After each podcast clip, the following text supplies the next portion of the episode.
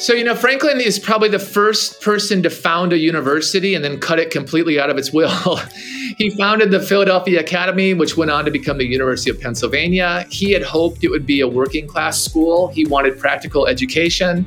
And when he came back um, from Paris after the Revolutionary War, you know, he discovered it had become a real finishing school for the gentry of Philadelphia. Oh my gosh, they were teaching Latin and Greek. You know, they weren't teaching accounting or public speaking.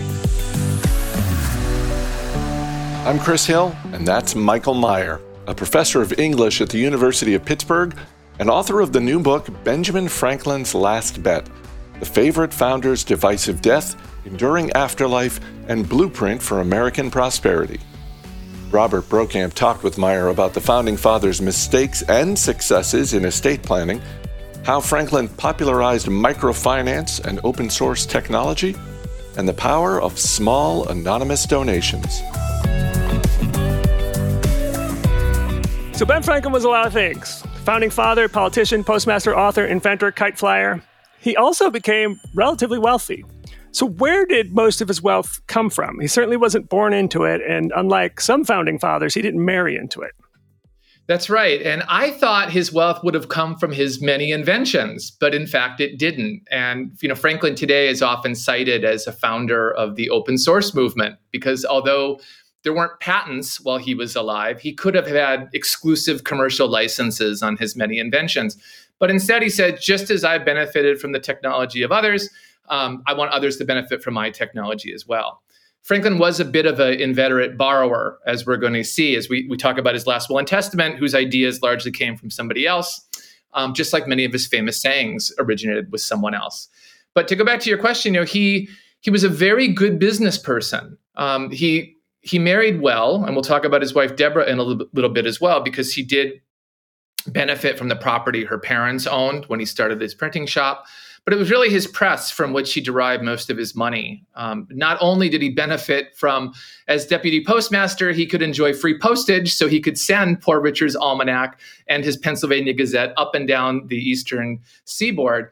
Um, but as he retired at age 42 to devote himself to a life of philanthropy, as he called it, and science, um, he also started franchising printing shops up and down the seaboard as well. And so he benefited from that. And that's how he accrued a lot of his money. The title of your book says that he had a divisive death. What was divisive about his demise? Half of the country didn't seem to mourn him that much. You know, that our own Congress, when they met in New York City a few days after his death, were really divided on how they should show their respects to this person. Um, Thomas Jefferson, who was then Secretary of State, had asked President Washington to wear a badge of mourning, you know, a black armband. And Washington said, well, Franklin didn't die in office and he didn't die on the battlefield. So I don't want to set that precedent. Uh, Cong- the House of Representatives decided to wear those badges of mourning. The Senate, under the aegis of John Adams and the vice president and Franklin's sort of nemesis, uh, said they wouldn't be doing that. And so, you know, I was surprised to find too, in the beginning of the book talks about this, that there was no state funeral for Benjamin Franklin. That still just flabbergasts me. And his official eulogy wasn't read till nearly a year had passed since his de- 1790 death. Interesting. Um, so, a lot of your book is about his estate plan. And of course, when you talk about estate plans, you start with families. So, what was uh, Franklin's family like? It was also quite fractured. You know, I think that just like his family, his his reputation in America had sort of fissured along lines of was he too close to France because he had spent nine years during the Revolutionary War, you know, raising men, material, and money for the for the rebel cause um, his own family was fractured through that war as well. You know, for the Franklins, it was not it was a civil war, I should say, at the same time. And his his firstborn son William, who was illegitimate, had been raised to be his heir apparent. You mentioned Franklin the kite flyer. It was probably William actually who held the string uh, in that pony shed or that paddock of, of, the Northern Liberties in Philadelphia when Franklin touched his knuckle to the string and felt that charge of electricity in his famous experiment he and William had fallen out. Uh, frankly, you know, William was a loyalist during the war, was actually imprisoned for many years, and Frank uh, Washington would not parole him even to be there for the death of William's wife. So William ends up living in London on a dead end street near Trafalgar Square, and Franklin makes sure that William receives nothing of his estate and even lists him first in the will that he gets all the land that he attempted to deprive me of, which in his term was nothing. Yes. um, and so, you know, there was there was William, and then there was his daughter Sally, um, who he he loved a great deal, but also never let her journey with him to London and to Paris the way he allowed William to go. And we'll talk about that. There was Sally comes back and has her revenge with her bequest. And then there's two grandsons. There's Temple, who's William's illegitimate son. Illegitimacy definitely ran in the Franklin family. Who's a bit of a cad and a, and a layabout um, and had fallen out of favor. You know, he sort of ingratiated himself. He was Franklin's private secretary when he was in Paris but Adams and Jefferson didn't see much in him and didn't see a real future for Temple. And then there's Sally's young son, Benny, who was yeah, primary school age when he went with his grandfather to Paris. And it's really on Benny is, is the person that Franklin pins most of his hopes. And, and he's the one that he says, you know what? I made a big mistake. I did not train Temple and Sally and William in my trade but to Benny, I'm going to train him to become a printer. And we really see this, you know, that this this turn in Franklin's life as he ages, that he even begins his will for all his accomplishments. You know, he begins the will, I, Benjamin Franklin, printer. He's really staking that I'm I'm a tradesperson, I'm a I'm I'm a skilled laborer, and I'm different than the other founders, and I don't want my family to fall follow their paths rather than follow mine. So part of it was basically putting some conditions in mm-hmm. his last will and testament. So it wasn't he didn't just give stuff away. There were some conditions on what people either had to do or what they could do with what they inherited. That's right. And I think, you know, Franklin was aware that his will would be published. You know, he was the first American celebrity. He was certainly the most famous American to die when he did at that point in 1790. Um, and so, you know, to each of these bequests he gives his kids, there's a condition attached to them. So to Sally, for example, this is an era of laws of coverture where a married woman is no more free than a dependent child. And in her bequest, he says clearly, this is meant for you and yourself alone. This is no disrespect for your husband, Richard, but I want you to have an, an, an income independent of a man. He also gives Sally the most precious item in his estate, which is a portrait of King Louis XVI ringed by diamonds. And he tells Sally that whatever you do, don't take these diamonds off and fashion them into jewelry because that's wasteful. Now, what he thought a mother of seven was going to do with, you know, a portrait of the ki- the French king, especially one that was about to be beheaded, um, would, you know, I don't know what he thought she would do with that. But Sally sort of went around in a sneaky way. I like what she did. She started about a year after Franklin dies. You see in in the Philadelphia newspaper notices that the Franklin house is for rent. And then you start following the trail, and it shows Sally was selling off individual diamonds from the portrait so she could finance her first trip abroad. And she goes to London for a period of over two years, including have her, her portrait painted for the first time. It's the only image we know of her to his layabout, you know, no good uh, grandson Temple. He says, I'm giving you all my papers in hopes that you'll collate them into an edited edition and you'll make a name for yourself and you'll have your own career free of patronage. I don't want you badgering politicians for your posts. Um, but, you know, Temple Napoleon comes to power. There's a revolution. Napoleon comes to power. A lot happens in those years, but it takes Temple, you know, nearly 30 years for those papers to be edited and collated and put out. So I think people's suspicions about Temple were right on. And then to Benny, his grandson, you know, he gives him his printing press. And he says, I'm giving you what to me emotionally is the most important of all my items, which is my trade and I expect you to go forth and use it. And it's actually Benny that moves into Franklin's former newspaper shop and takes over his former newspaper and becomes a real muckraker. You know, he was he was calling out President Washington for owning slaves, for example. You're the, you're supposed to be the disciple of liberty, and look at what your behavior. Um, and you know, his detractors started calling him Lightning Rod Jr. And in fact, I was shocked to learn that the first American prosecuted under the Alien and Sedition Acts was Benjamin Franklin's grandson, Benny, for the print for his his um, sideswipe, you know, his diatribes against the Federalists and President Washington.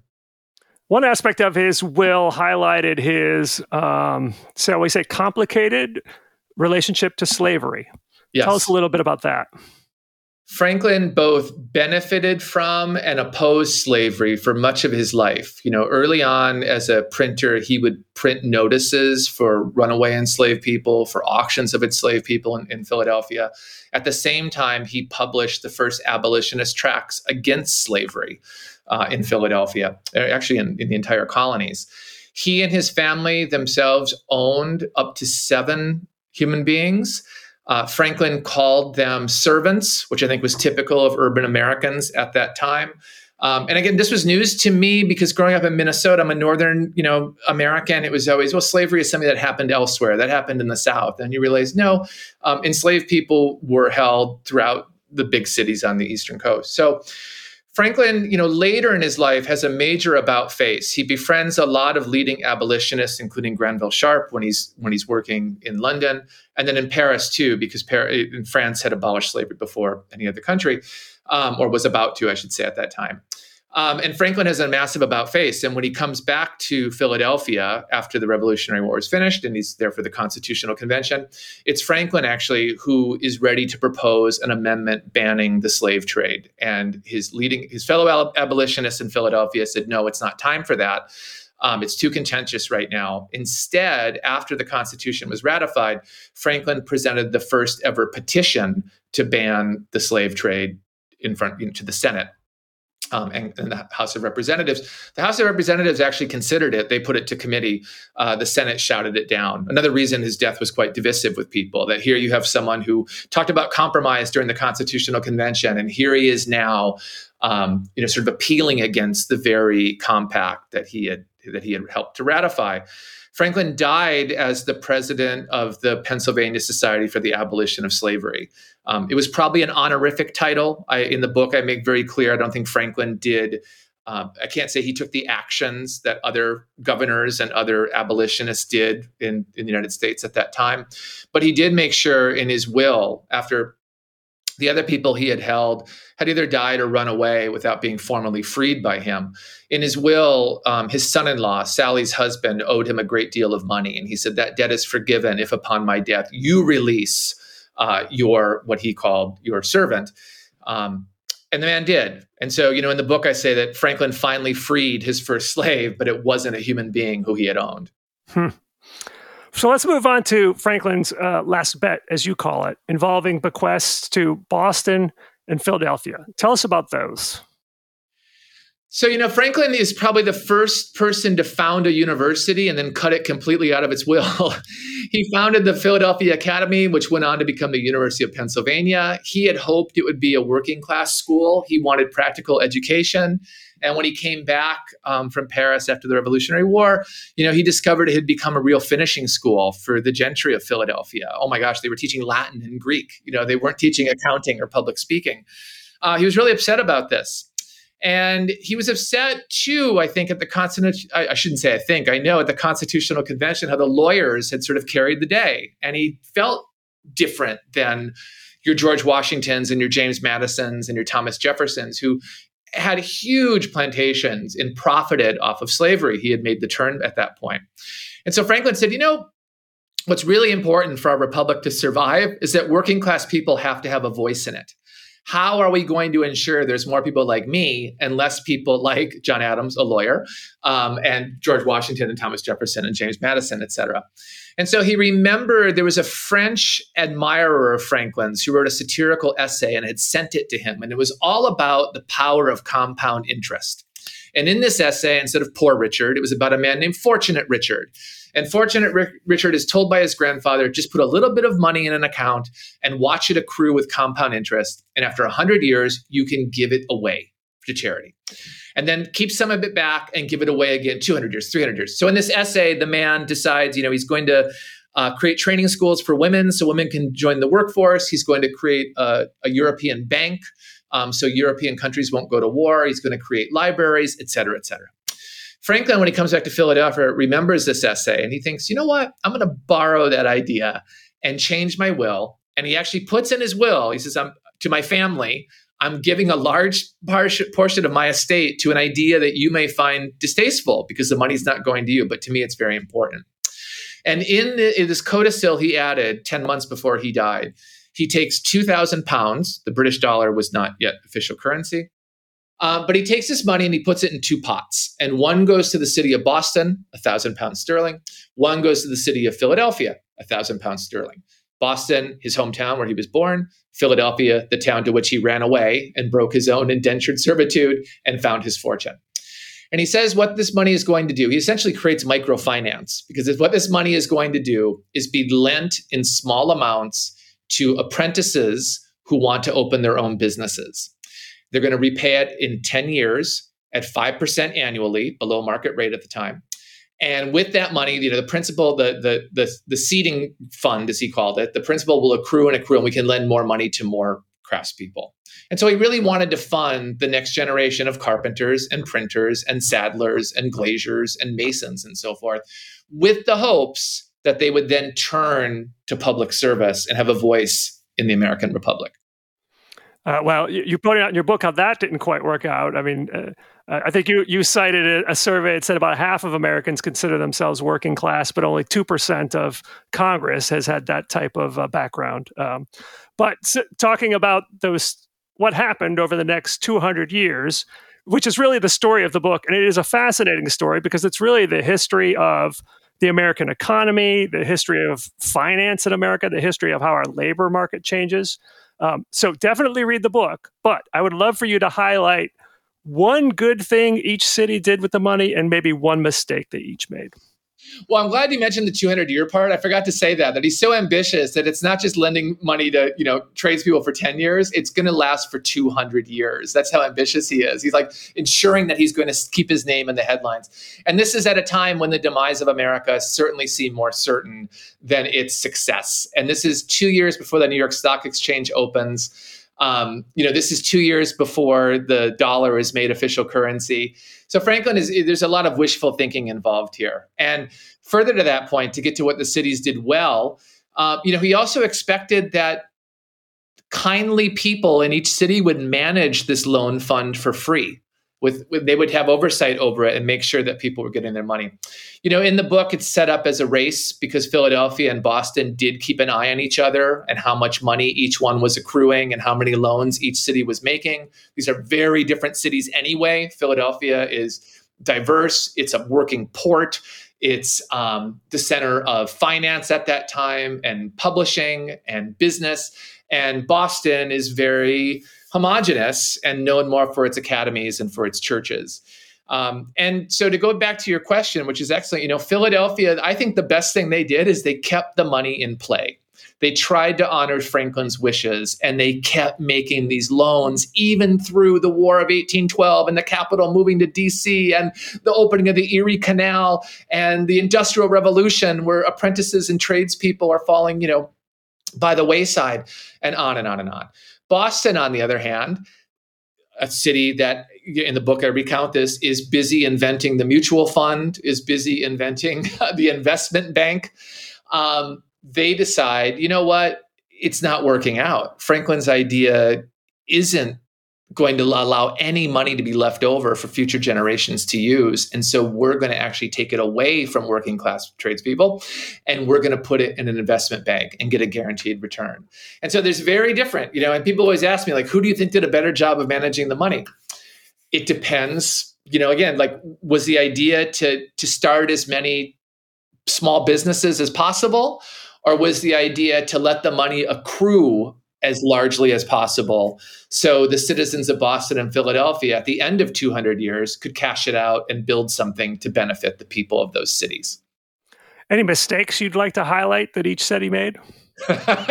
There's always bad investments. Um, Philadelphia, it's funny. Current Philadelphians, when they read this book, including city officials, will say, "Well, we're just as corrupt. You know, our city uh, administration is just as dysfunctional it was as it was in Franklin's time." Philadelphia, you know, I think the mistake they made is they they grouped Franklin's loans or this bequest in with the dozens, if not hundreds, of other bequests that people had left. You know, um, money to be left for widows to for winter soup or fuel or whatnot. Uh, yellow fever victims for their uh, you know recuperation. And you can still, it's a public record. You can still look at the annual report of these funds that have been on the books. You know, there's well over a hundred of them.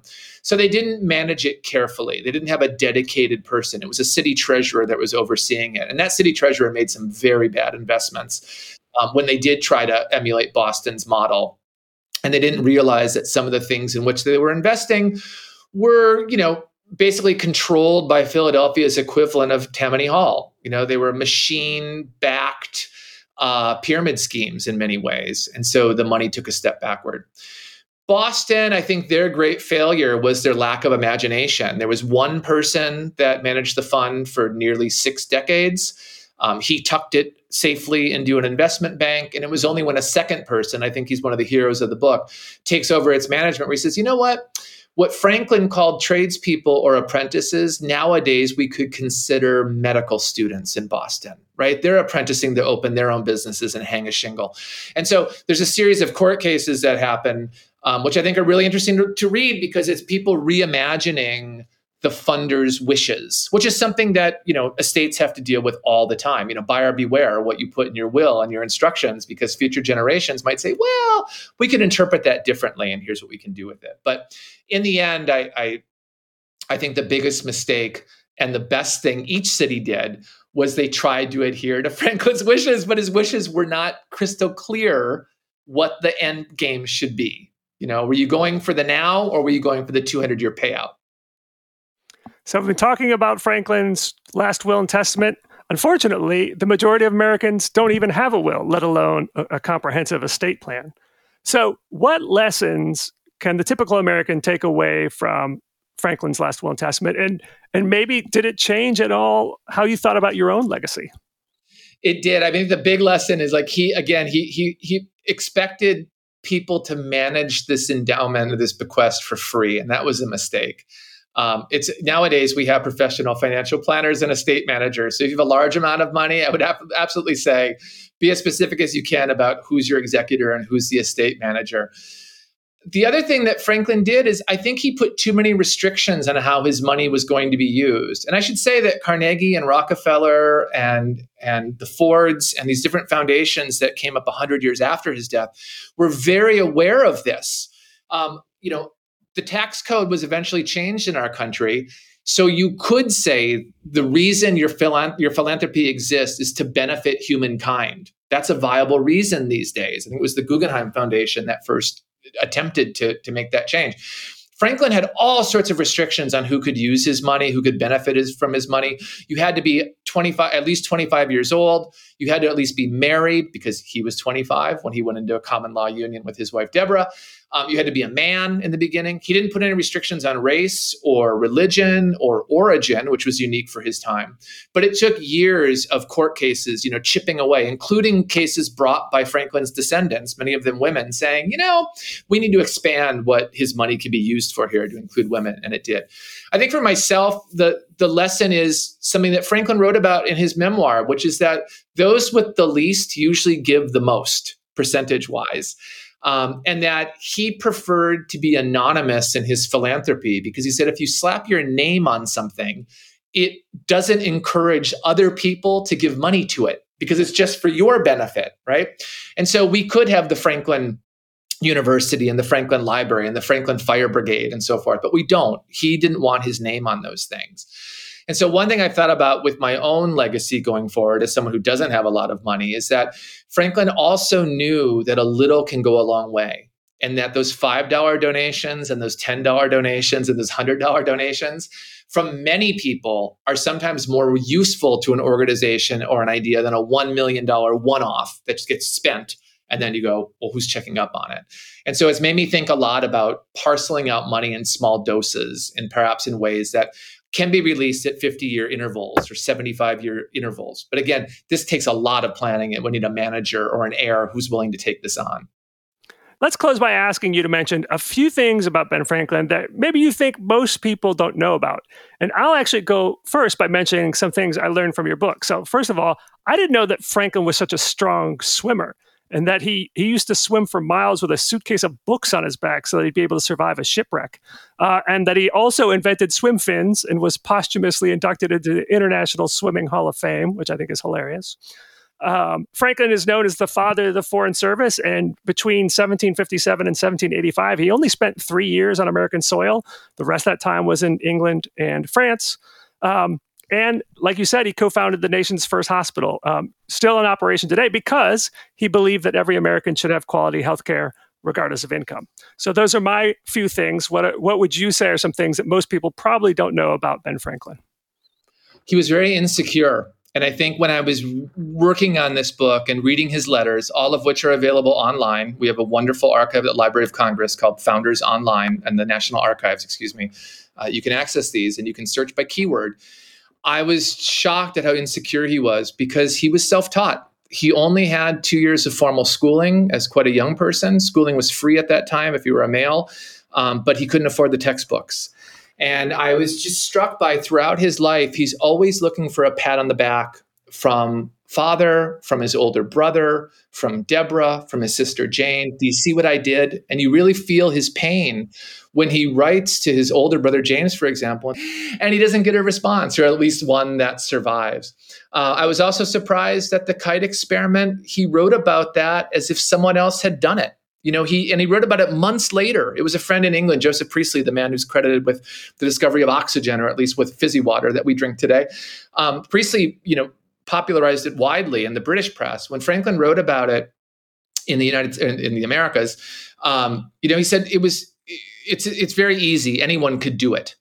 And I thought, but yeah, until you, no one had. You know that that's really remarkable to me. Um, yeah, those are the things I think about his personal thing. And the, the last thing, because I'm a writing teacher here at the University of Pittsburgh, you know, he taught himself to write the same way I urge my students to learn to write, which is he pulls down great books from the shelf and copies them. And he gets his feeling in his hand for what that writer is doing. And then he closes the book and he tries to remember what the writer wrote. And then he tries to write it himself. And he often finds that he's improving the text.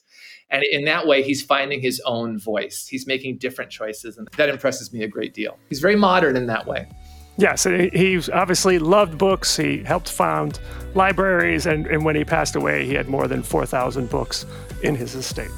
Well, Michael Meyer, this has been a fascinating discussion. Thanks so much for joining us. Thanks for having me.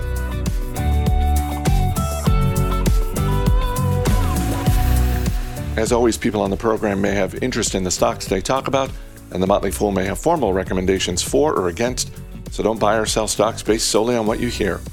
I'm Chris Hill. Thanks for listening. We'll see you tomorrow.